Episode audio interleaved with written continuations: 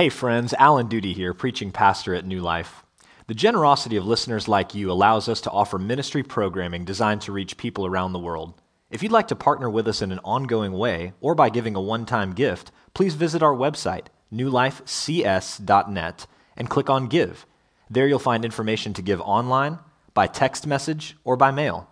Thank you, and enjoy the following message. First John chapter three, eleven. For this is the message that you have heard from the beginning, that we should love one another. We should not be like Cain, who was of the evil one, and murdered his brother. And why did he murder him? Because his own deeds were evil, and his brother's righteous. Do not be surprised, brothers, that the world hates you. We know that we have passed out of death into life, because we love the brothers. Whoever does not love abides in death. Everyone who hates his brother is a murderer, and you know that no murderer has eternal life abiding in him. By this we know love, that he laid down his life for us, and we ought to lay down our life for the brothers. But if anyone has the world's good and sees his brother in need, yet closes his heart against him, how does God's love abide in him? Little children, let us not love in word or talk, but in deed and in truth. By this we shall know that we are of the truth and reassure our heart before him. For whenever our heart condemns us, God is greater than our heart, and he knows everything. Beloved, if our heart does not condemn us, we have confidence before God. And whatever we ask, we receive from him, because he, we keep his commandment and do what pleases him. And this is his commandment, that we believe in the name of his Son, Jesus Christ, and love one another, just as he has commanded us.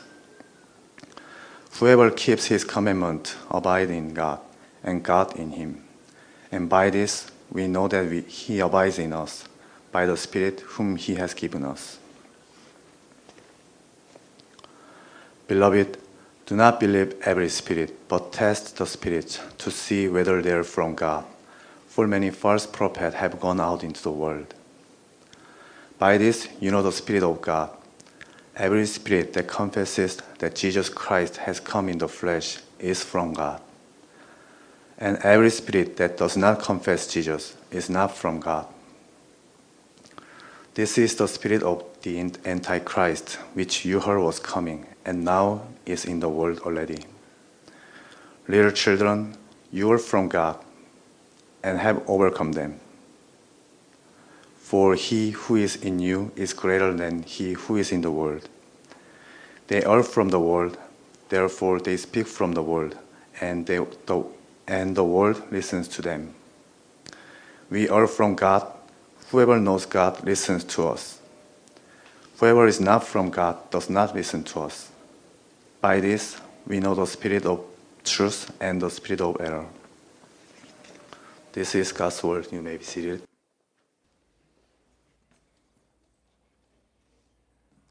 Everyone that hates his brother is a murderer. Putting spirits to the test. The coming of the Antichrist. It looks like we're getting ready to go through a very sensational passage this morning. Maybe we get to take a little walk on the wild side. Nah. Actually, this passage is misleading. This passage, when understood in its context, is not sensational. It is actually quite practical.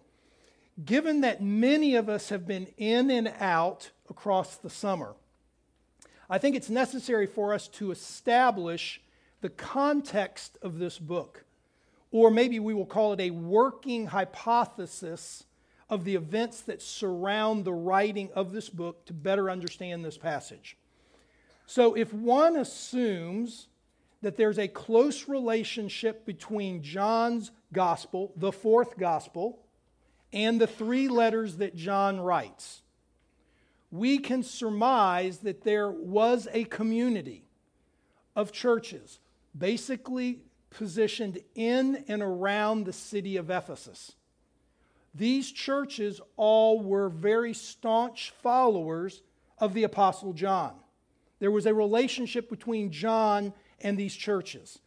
And these churches in and around Ephesus, which is in the Roman province of Asia, was also, if you remember from some earlier sermons, the second largest city in the whole Roman Empire. Very influential, very powerful. Sometime after these churches right around Ephesus had received an early form of the fourth gospel, one of the first transcripts, disagreement arose within this community. Some of the members in this community took on beliefs that were completely different than what the Apostle John had set forth and what had been set forth in the fourth gospel. In essence, these people began to question the person and work of Christ, and this was not acceptable to John. These individuals who departed from the church to take on a different followed, if you go back in history, a prophet called Cerinthus. We won't get tied up into his history, but it is a Cerinthian type of Gnosticism.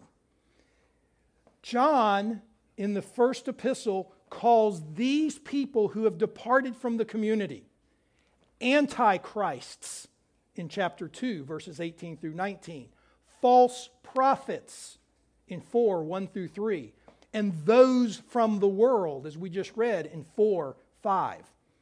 For purposes of us, we're going to give them a title. I'm going to call them secessionists. These are individuals who were not content to keep their beliefs to themselves. Instead, they formed their own churches.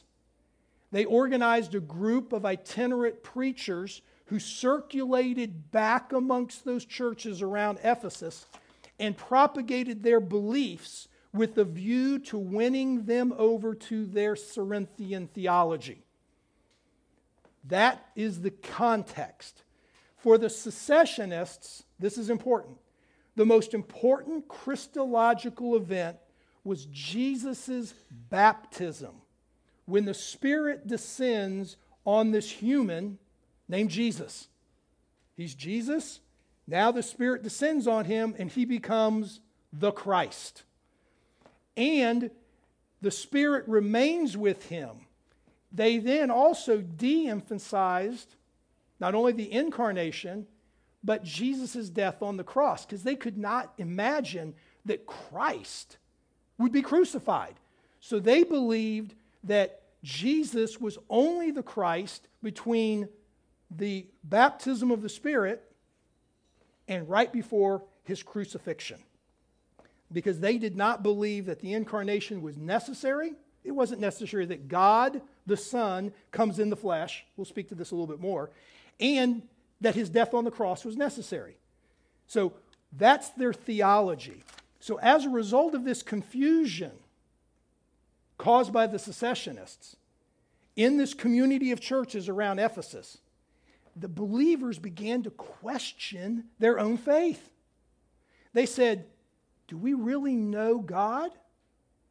Are, are we experiencing really eternal life? Are we really in the truth? Thus, John's purpose in writing this epistle was not to correct the secessionists. It was not written to them. John's purpose was to bolster the assurance of his readers by two strategies. One, to show the secessionist claims are false, and to show his readers that they are in the truth. I need to emphasize this again. When John is speaking about the, his opponents, it's not some unnamed they. He is referencing this break-off group from these churches who have walked away from the theology proclaimed by the apostles, by John himself in the fourth gospel. Keep that in mind as we go through this. Okay, so that's our working hypothesis, okay? What we now need to understand is John is going to explain some differences. So starting in First John three eleven, we will begin seeing once again the spiraling structure. Alan called it circular. I'll call it spiraling. The spiraling structure, that's one sixth after the other. Spiraling structure, because he's going to revisit over and over again the same themes. As Bo mentioned, in this book, John sets forth moral tests. Are you obedient to God's word? He sets forth social tests. Do you love the brothers? He sets forth doctrinal tests. What do you think about Jesus? In order to help the believers in these churches identify who are and who are not the true believers. He wants to explain the differences between what he and the other apostles have taught and what the secessionists have taught when it comes to obeying or not obeying the apostles' truth, loving and not loving the brothers, and the incarnation, just as an example.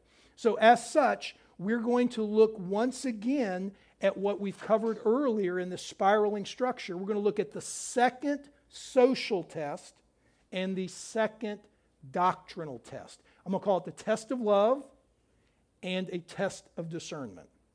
So first, let's look at the test of love.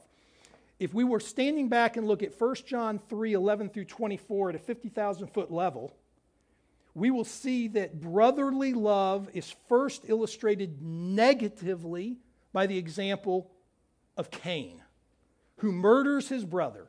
It's positively set forth by the example of Christ, who lays down his life for us. Each of these illustrations is kind of uh, added but with a corollary. Believers should not be surprised that they're going to be hated by people like Cain, and that they have to avoid the very same feelings of hatred which are tantamount to murder. In the same way, the example that Christ sets positively should lead us to have a practical love which goes beyond feelings to share costly sharing of our possessions with needy brothers. Then he will finish this section up with a summarization of this test. So let's unpack this section right now. In verse eleven, John reminds his readers that mutual love is a mark of true children of God. Now he sets forth the negative example. Notice in verse twelve, believers should not be like Cain, who was of the evil one and murdered his brother. John is telling us, I do not want you to be like the secessionists who hate the brothers, because they're trying to call it, create discord. They're saying, we're in the faith and you aren't. They hate the brothers. And they have demonstrated this by an ongoing lack of love for the members, true members of the community. And they show that they have never really passed from death to life. I'll speak to that in a second. Rather, since believers have passed out of death into life. Okay, what does that mean? That means we have escaped condemnation and have obtained eternal life. Because that's what we're doing, we have escaped condemnation, we have eternal life. We are not to hate like the secessionists, we are to love our brothers. And John heightens the force of this in verse fifteen. Everyone who hates his brother is a murderer, and you know that no murderer has eternal life abiding in him. In other words, John is stating that anyone who does not love is like a murderer who is consumed with murderous intents. Individuals like that abide in death, and there is no eternal life abiding in them. A grammatical comment on verses fourteen and fifteen. John uses the present tense verbs in fourteen and fifteen. The emphasis here is not on a one-time completed event in the past. The emphasis here is on an ongoing lack of love or an ongoing practice of love. He's not emphasizing a one-time event. He's saying this is something that characterizes your behavior. And John believes that the characterization of you, of whether you are a true believer and whether you do or don't abide in death, and whether you do or don't have eternal life, is an ongoing practice. That's the negative example. Let's consider the positive example. Look in verse sixteen. The sort of love exemplified in Christ's death is love which expends itself in the interests of others. When the author speaks of Christ laying down his life for us, he is almost certainly referring back to his own fourth gospel, where he's te- he focuses on the teaching of Jesus, where Jesus speaks of himself as the what? The good shepherd who lays down his life for his sheep. John ten, eleven through fifteen. He also is referencing Jesus' words at the Last Supper when Jesus says, "My command is this, love each other as I have loved you. Greater love has no one than this, that he laid down his life for his friends. And you are my friends." John fifteen, twelve through fourteen. It is clear that John is alluding to these passages in the fourth gospel here. So simply put, as Christ loved us and laid down his life for us, so we must do for one another. Now John provides us with an example of self-sacrificial love in verses seventeen and eighteen. Interestingly, he does not speak of the ultimate example of sacrifice, that you have to die for your fellow believers. He doesn't reference that. He actually provides us something that's far more down to earth. If anyone has the world's goods and sees his brother in need, yet closes his heart against him, how does God's love abide in him? John is emphasizing that believers cannot close their hearts to fellow believers with a material need and still rightly claim that the love of God remains in them. As was read just a, earlier at the beginning, James provides us with an illustration of that when he states, if a brother or sister is poorly clothed and lacking in daily food, notice I said, if a brother or sister is poorly clothed and lacking daily food, and one of you says to them, oh, go in peace, be warm, be filled, without giving them the things needed for the body, what good is that? That's the positive example that we see with Christ. And John wraps up this passage in chapter three with a really dense set of verses in nineteen through twenty-four. So I'm going to kind of quickly explain these verses, recognizing that nineteen through twenty-four are keyed off of what has preceded it in verses seventeen and eighteen. When you feel the fleshly, selfish impulse not to help your needy brother, that's what is meant by our heart condemns us in verse twenty. You need to reason, persuade, or convince yourself to make the sacrifice willingly and not to succumb to the temptation to be greedy. So then the question comes, well, how, how do we reason, persuade, convince ourselves that God does not want us to share? Okay, you do so by recognizing that, verse twenty, God is greater than our heart, and he knows everything. That is, you need to recognize that God does not share in the meanness that is so often found in our hearts. His generosity is far greater, his compassion towards the needy far greater than ourselves.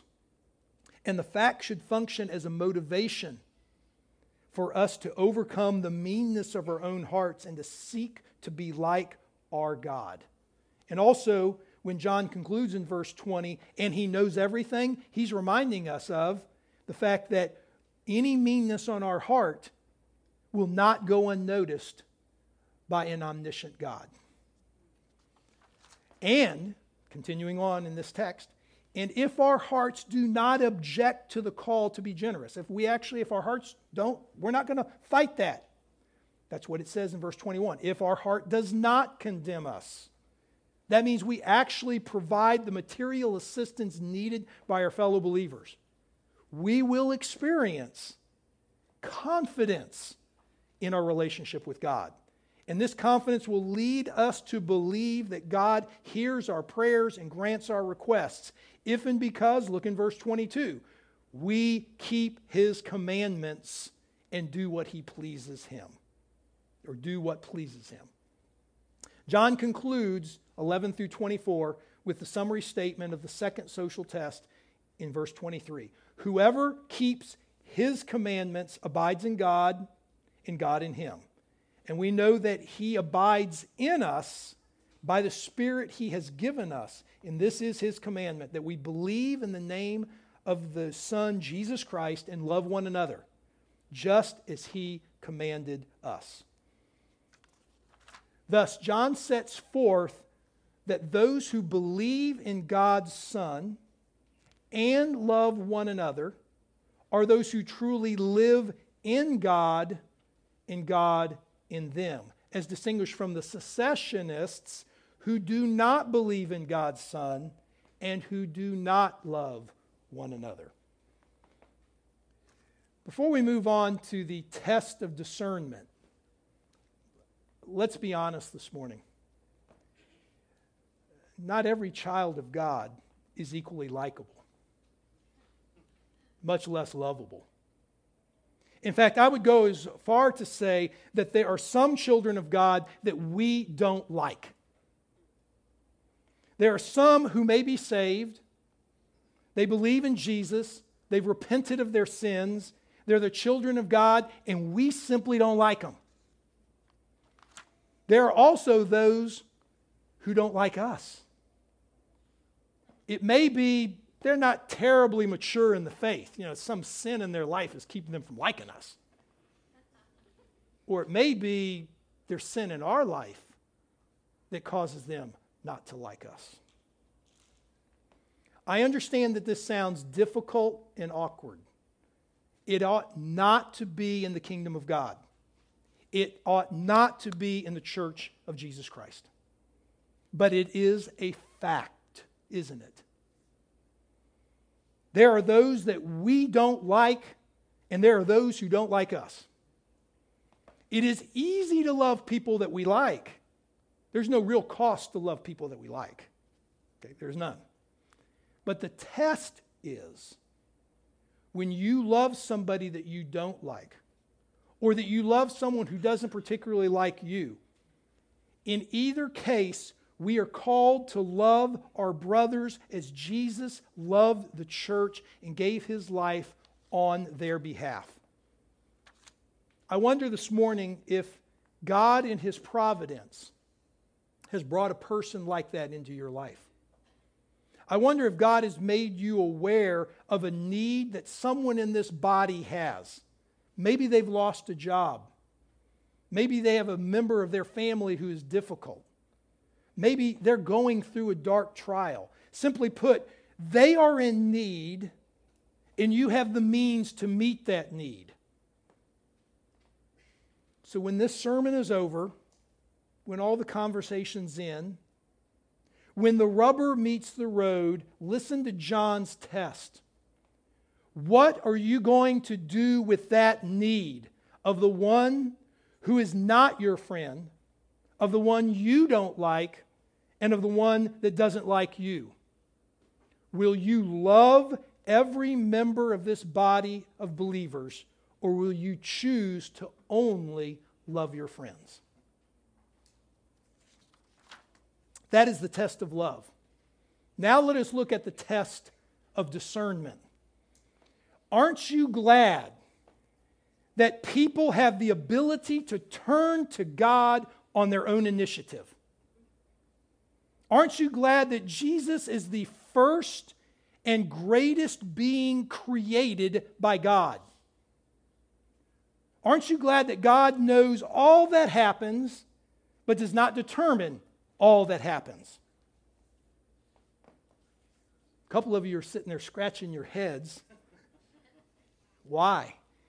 It's because these are three examples of statements that American evangelicals got wrong in a two thousand sixteen survey. eighty-two percent of evangelicals believe that people have the ability to turn to God on their own initiative. They are gravely mistaken. Paul writes in Ephesians, and you were what? Dead in your trespasses and sin. Have you ever seen a dead person do anything?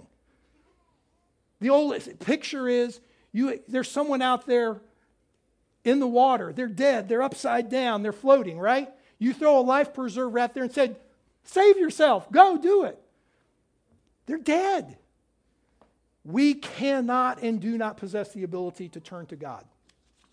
seventy-one percent of evangelicals believe that Jesus is the first and greatest being created by God.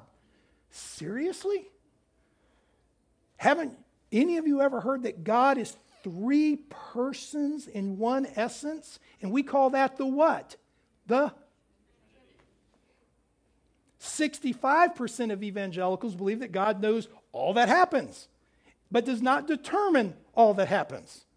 Well, if that's true, just don't even pray. Why pray? Don't waste your time praying, because I can't do anything about it. First John four one states this, put the spirits to the test to discern whether they are from God. First John four six says, this is how we can distinguish the spirit of truth from the spirit of falsehood.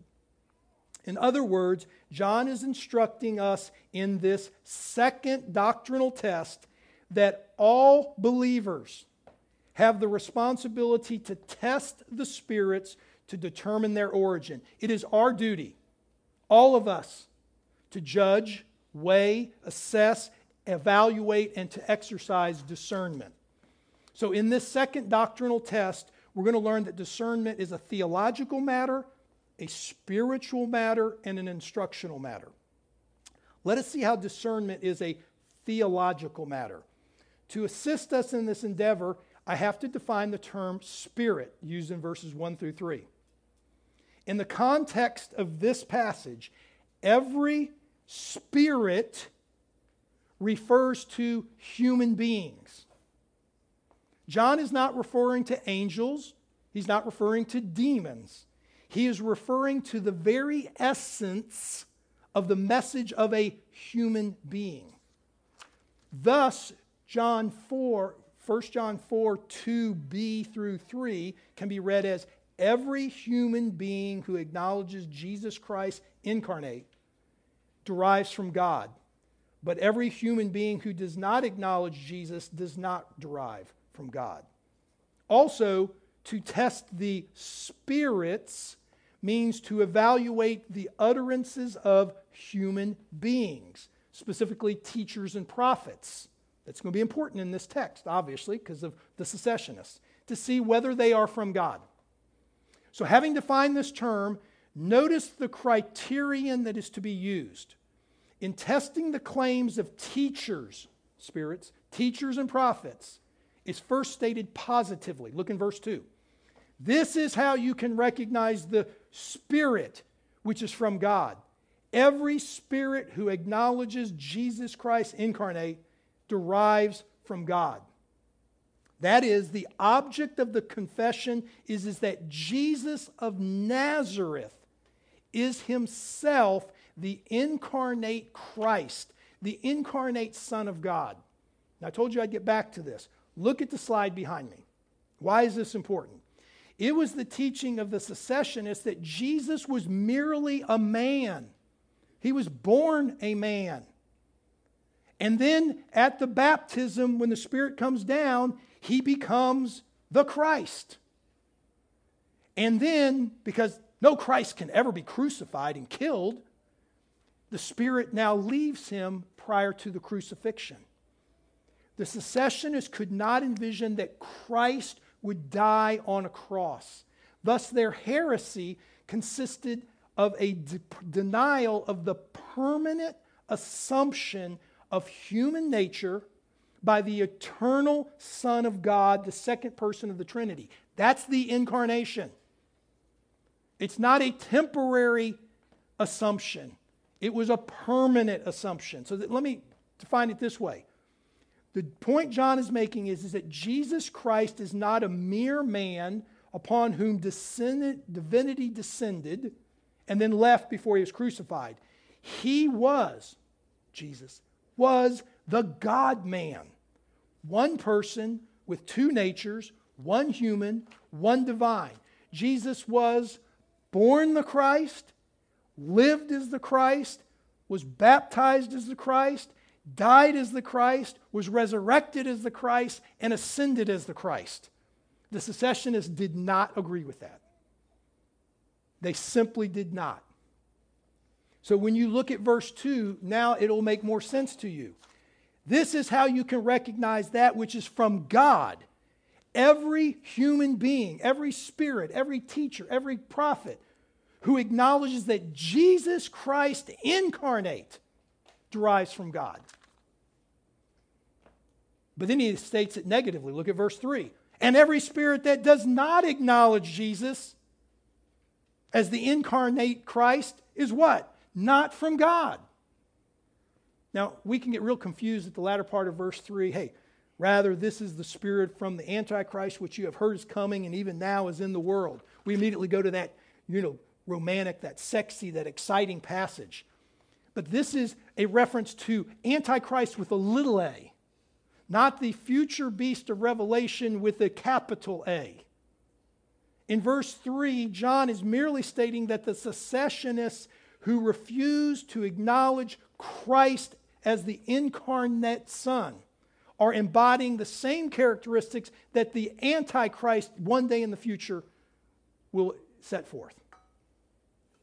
So with this positive and negative test, John makes the incarnation a doctrinal test, not only because false teaching regarding the incarnation had surfaced in the church and had to be contradicted, but stay with me now, but because of this, even more than the cross, even more than salvation by grace, even more than the resurrection, even more than justification by faith, everything in the New Testament and the gospel depends on a right understanding of the person of Jesus himself. Everything we know about salvation, every part of the good news depends on Jesus being one and at the same time God himself, and a true and genuine human like ourselves, with one exception: no sin. Without this incarnation, there's no cross, there's no empty tomb, there's no good news that we could ever proclaim about the eternal life. The incarnation is the very bedrock of any and all authentic Christian faith. Get that wrong and everything else is wrong. And John said, they have it wrong. This is why you have to believe in the incarnation. Friends, somewhere in this room, there are some of you who may not have placed your faith in Christ. You may not fully understand the incarnation. This is not a prerequisite to be saved. All that is necessary is for you to recognize that you are a sinner, that you have offended God in your very heart, in your very thoughts, in your very actions, and confess with your mouth that Jesus is Lord, and believe in your heart that God raised him from the dead, and you will be saved. Romans ten nine. Discernment is a theological matter. It's also a spiritual matter. Look at verse four. You, dear children, are from God, and you have defeated or overcome such as these, because he who is in you is more powerful than the one who is in the world. Let's make three quick comments. Number one, John wants to impress upon his readers that they are from God. That means, if you go back to chapter three, verse ten, they're children of God. Verse three nine, they're born of God. In four twelve, next week, you'll find out they're indwelt by God. Believers, true believers, are where? From God. Second, John does not say, greater are you, but he says, greater is he. It isn't you, but God in you that brings the assurance of victory. Yes, Satan is great, but God is greater. Yes, Satan is powerful, but God is infinitely more powerful. And then in verse five, we notice the third thing. They, the secessionists, remember, derive from the world, and as a result, they speak the language of the world and the world pays attention to them. By being from the world, John is saying by all intents and purposes, they've thrown their lot in with the world, which is opposed to true belief. And as such, the world, not the believers, the world pays attention to the secessionists. Like listens to like.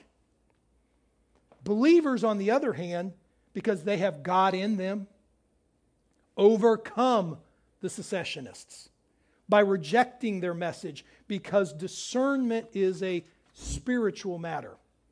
And finally, discernment is an instructional matter. Look at verse six. And anyone who knows God pays attention to us, but anyone who does not derive from God pays no attention to us. Who is the us? Now, there is some difference of opinion amongst evangelical scholars as to who the us is, but the far majority believe the us to be, as do I, the apostles. In other words, those who are true believers listen to the apostles' teaching. Where do we find the apostles' teaching? In the Word of God. What about those who are not true believers? Those who are not true believers do not receive the teaching of the apostles. They reject the very teaching of the Word of God. This makes a lot of sense because there's an affinity between God's Word and God's people. Sam Storms notes that Jesus taught that His sheep hear His voice. That's John ten. That everyone who is of the truth listens to His witness to the truth. That's John eighteen. And he who is of God hears the words of God. That's John eight. That is, there is a correspondence between message and hearers. Those who are from God listen to the apostles' teaching. Those who are not from God do not. Discernment is an instructional matter. Let us close with one additional practical application. Obviously, New Life is not wrestling with a group of former members coming back here and teaching false theology. We have a former member kind of coming back tomorrow. He's still a member. He'll be preaching next week, but we're not going to hear false theology. That's good, right? And many of us really aren't struggling with the doctrine of the incarnation. Some may have walked in here and said, I have no idea what the doctrine is. I may have not understood what the importance is. Well, hopefully you understand that it is important. But we're not wrestling. There's no arguments about the incarnation. So how might this passage apply to us in the area of discernment? Let me propose one thing. Look back at verse one of chapter four. Do not believe every spirit. Is that a question? Is that a suggestion? What is it? It's a command. Do not believe every spirit. So, brothers and sisters, my application is this. Do not believe everything you hear on Christian podcasts or at Christian conferences. Do not believe everything you hear at church. And please do not listen to every word from the Lord that some person has for you without being discriminating.